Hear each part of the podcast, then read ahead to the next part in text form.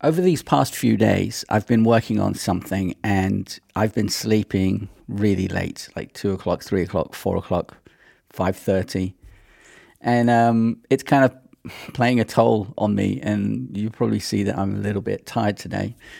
Um, the reason I was doing it is because I'm working on something because I want to simplify my website and the way I send out emails and stuff.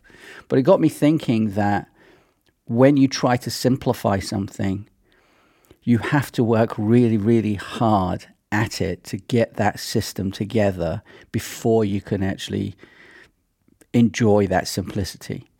Simplicity isn't easy. I've said this before, said it many times. Simplicity is hard at the beginning. It's simple afterwards because you've done all the hard work. But dep- so depending on what you want to simplify, it can take a long time.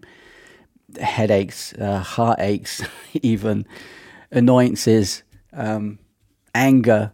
It brings out all of these emotions. But once that part of it is done, again, depending on what you're doing, that it doesn't usually take too long.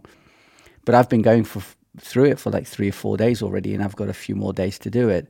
But I know that once I've gone through those processes through that anger, and tiredness, and so on, I'm going to come out the other end going, I'm just so happy that I've done it because now everything is simplified.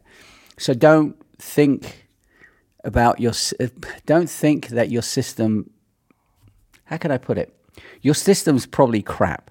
You want to fix it. You don't want to fix it because you think it's going to take so long to fix.